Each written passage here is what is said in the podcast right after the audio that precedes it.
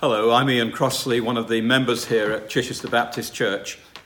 Over the uh, autumn term, we as a church are offering a series of devotionals over seven weeks, which are available on this website, and they are called, the series is called Words of Hope.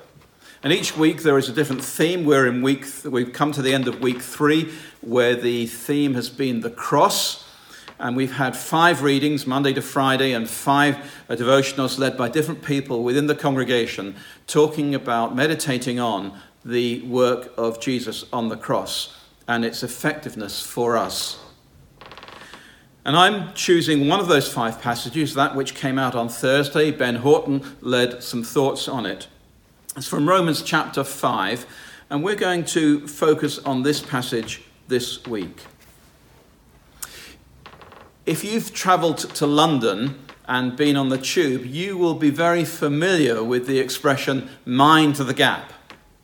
And it's a reminder, an announcement that comes out that almost has become uh, occultic in its expression, with the logos and the T-shirts that you can buy at the souvenir shops.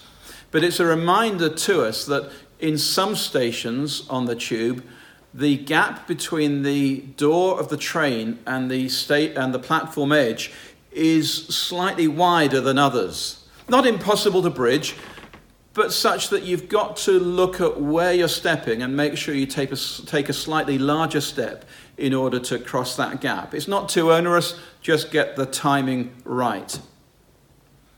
Cindy and I recently have been watching a series with Susan Calman on Channel five, Secret Scotland, in which she tours and visits all kinds of interesting places in her native country. And we've been enjoying this series, but one particular castle uh, that she visited, Borthwick Castle, uh, stands out as a reminder of this gap, the mind the gap theory, if you like, because it's a, a, a, an old castle, tall castle, and the keep is built in a U shape. And the story is that the lord of the castle, when in times of war or conflict he had taken prisoners, he gave them a choice. He would take them up to the roof of this castle and take them to one arm of the U, uh, and they had the chance to jump from the one side to the other. Now the gap was about twelve feet. And they had to do it with their hands bound, so they couldn't just pull themselves up if they closely missed. But if they cleared that gap, they were free to go. They were released.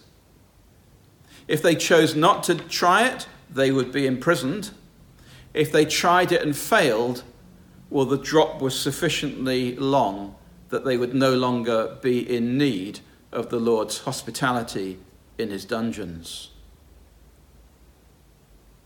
The gap was significantly bigger than we see on London Underground.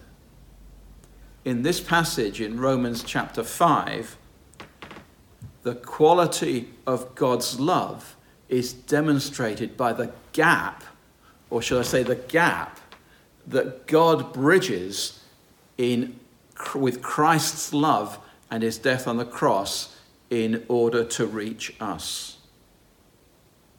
So let's for a moment consider the background of this particular passage. It's written by the Apostle Paul. He's on his third missionary journey, which you can read about in the book of Acts, and that journey would take about four years. A significant amount of time had been spent in Ephesus in modern-day Turkey, but for some months he travels to Greece and stays in Corinth for about three months. Now, Corinth sits southwest of, of Athens, and it sits on an isthmus, a small, narrow neck of land between northern Greece, between the area known as Achaia, and down in the south, the Peloponnese, the southern port, part of Greece. That stretch, that neck of land, is only about four miles wide, and because the route into Corinth and from the other side, Cenchrea, uh, was much safer than taking a ship all the way round the south of Greece, then what happened was that the frequently ships would be brought into Corinth or Cenchrea, and they would be dragged overland by slaves on a sort of tramway over these four miles and relaunched the other side. So the places were very close to each other. There would have been a lot of interaction between these. And Paul hears of Phoebe, who is from Cenchrea, which is on the Aegean side of the isthmus. Corinth is at the end of the Gulf of Corinth, which opens up uh, onto the Adriatic Sea. Phoebe was going to travel to Rome. We're not absolutely sure why. Perhaps it was business. Perhaps there were some friends she needed to visit. But we read of her right at the end of the book of Romans in chapter sixteen and verses one and two, where Paul writes to the church, "I commend to you our sister Phoebe, a deacon of the church in Cenchrea. I ask you to receive her in the Lord in a way worthy of his people and to give her any help she may need from you, for she has been the benefactor of many people, including me." So that location, Corinth, quite critical then. Back in the nineteenth century, a canal was finally dug. It took a couple of thousand years for that canal to be uh, uh, finished, but they dug it, and now ships can travel, not large ships, but medium and small-sized ships can travel up that through that canal at quite a cost. Uh, the length and cut off uh, over one hundred eighty miles uh, of round trip from the west of Greece to the east, or, or vice versa. Rome was the only place that Paul wrote to, or the only church in a place that Paul wrote to before he visited them. In fact, many of the places he wrote to were churches that he had planted himself. But other people, perhaps people Paul himself had reached, had made it to Rome and had shared the gospel. And there was a young church there, and Paul wanted to write to them and do what he did with every church that he worked with. He wanted to teach and encourage them in their faith. And so he probably saw this opportunity that uh, Phoebe was due to travel to Rome. We're not quite sure what route she took, whether it was all by sea or part of it was overland. It doesn't really matter in these circumstances. But he took the opportunity to write that letter. I can imagine if he was anything like me, he might have heard a month ago she was travelling to Rome, and on the night before she travelled, he would be furiously dictating this letter to go. Perhaps Paul was different, perhaps he wrote it a little bit ahead of time, but um, we don't really know that. And earlier in the book, in, in chapter three and four especially, we see the emphasis on the judicial element of Jesus' work on the cross. That idea that Jesus' death was on our behalf. It replaced, uh, he replaced us, if you like. He died for our sins. Uh, he paid the penalty for what we would otherwise owe to God. And as we move into chapter five, there is a, a little bit of a shift going on in, in Paul's argument. And what we're going to see now is some reassurance, and some reassurance of the depth of God's love for us. We can see that as we look at these verses uh, from six to ten, and particularly the first three verses. Paul uses four words to describe the human condition, our condition, before our faith in Jesus. The first of these words is in verse six, where he describes us as powerless, in verse seven as ungodly, in verse eight as sinners, and verse ten as enemies. Now, by any account, by any measure, that's a pretty dire description of a group of people. Powerless, ungodly, sinners and enemies. You wouldn't think of many people you'd describe in quite such brutal terms. But Paul, remember, is trying to make the point, and he's being quite realistic about what the situation was for us before we became Christians, before we came to Christ. That word powerless indicates that they had no ability to rescue themselves from their own sin. Now, I, I had a really good demonstration and reinforcement of powerlessness last Sunday. We were here in the congregation, and it was when Calvin led the first song. And, and I don't, that is no reflection on Calvin's abilities at all, but much more on my ability to keep time, because as we're not allowed to sing under the current circumstances, Calvin invited us to clap or to stomp to the beat, a slightly irregular beat, to keep time. And it just reinforced to me that I have an absolute inability to keep time.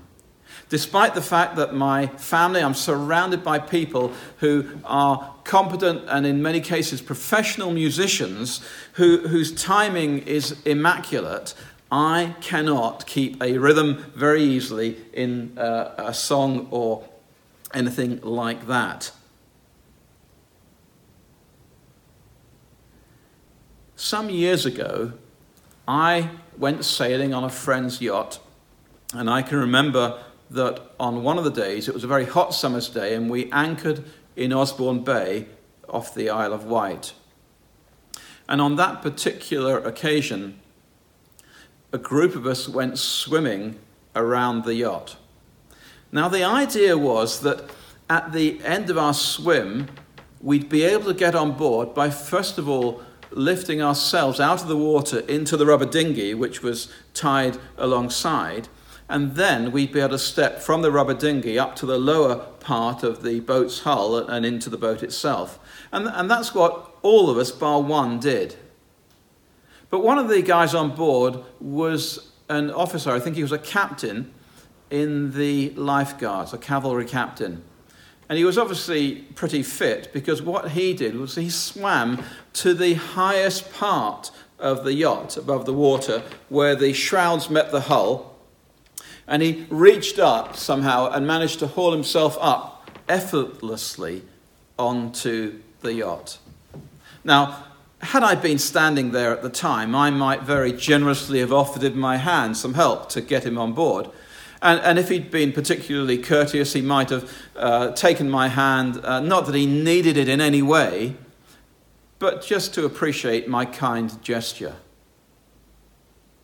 But it wasn't really necessary. It wasn't really an act of rescue on my part.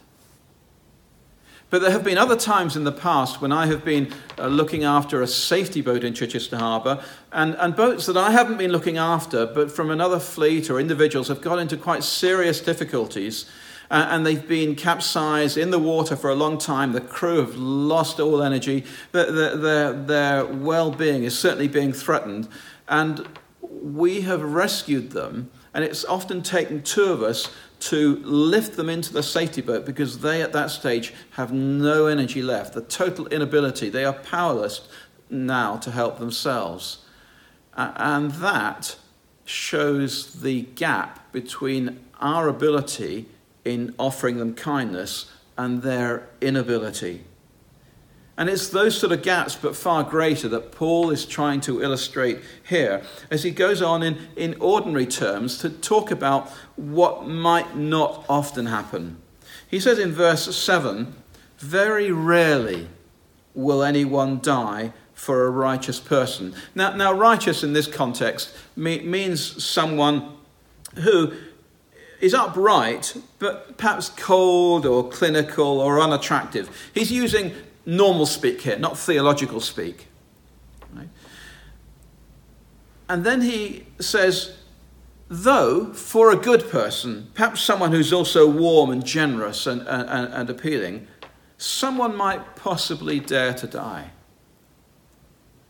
Now you might say, well, I've heard stories of people who've gone, given their lives for other people and, and in different circumstances.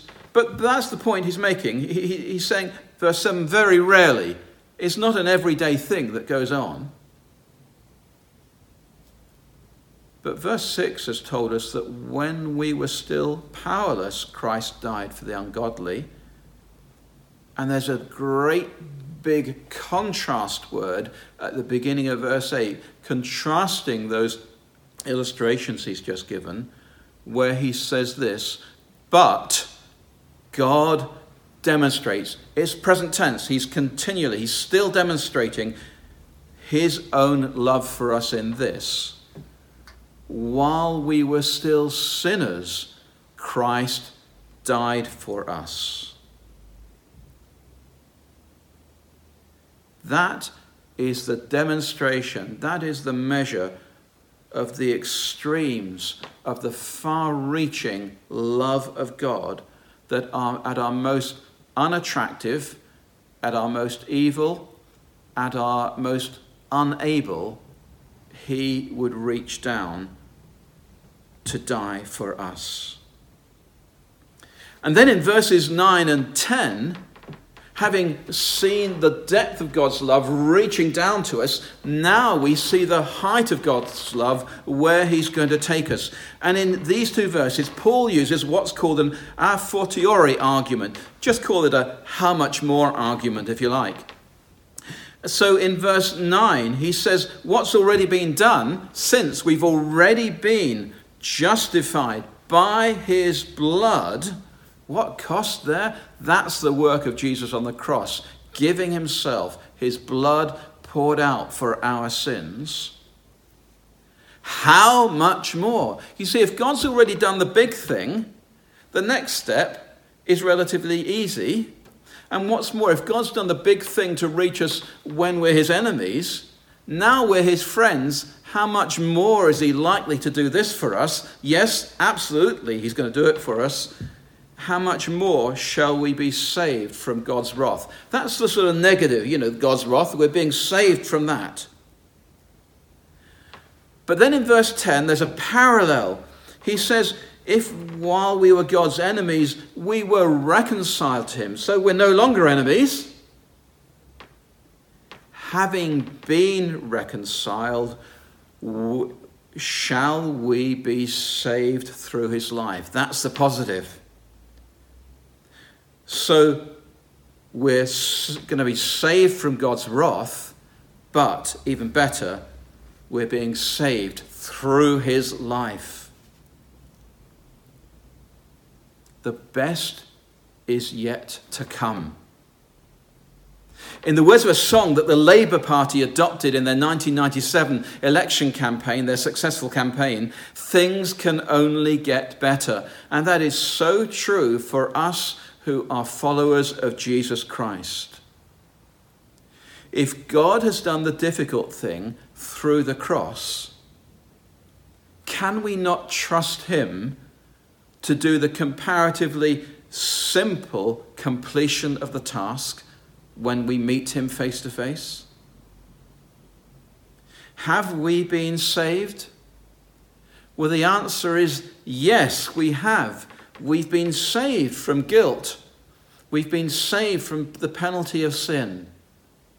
But there's also a not yet element to that question. We've not yet, but we will be saved from the sin that lies within us. We will be saved from the presence of sin when we meet Jesus. And that will be transforming. So it will be so much better. In the meantime, we've got this tension of saved from the penalty, but still struggling with sin within us.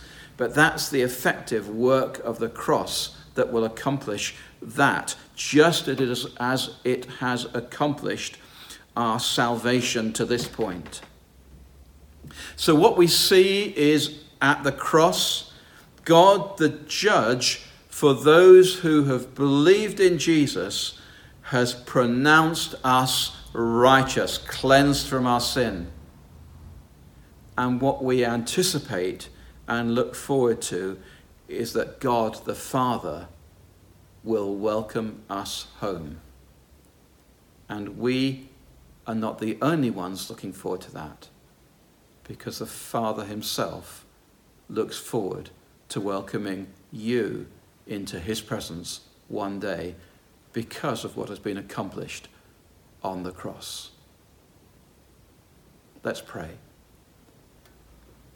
Father, we thank you that in this letter to the Christians in Rome nearly two thousand years ago, Paul could describe the depth of your love demonstrated to us through the work of Jesus on the cross.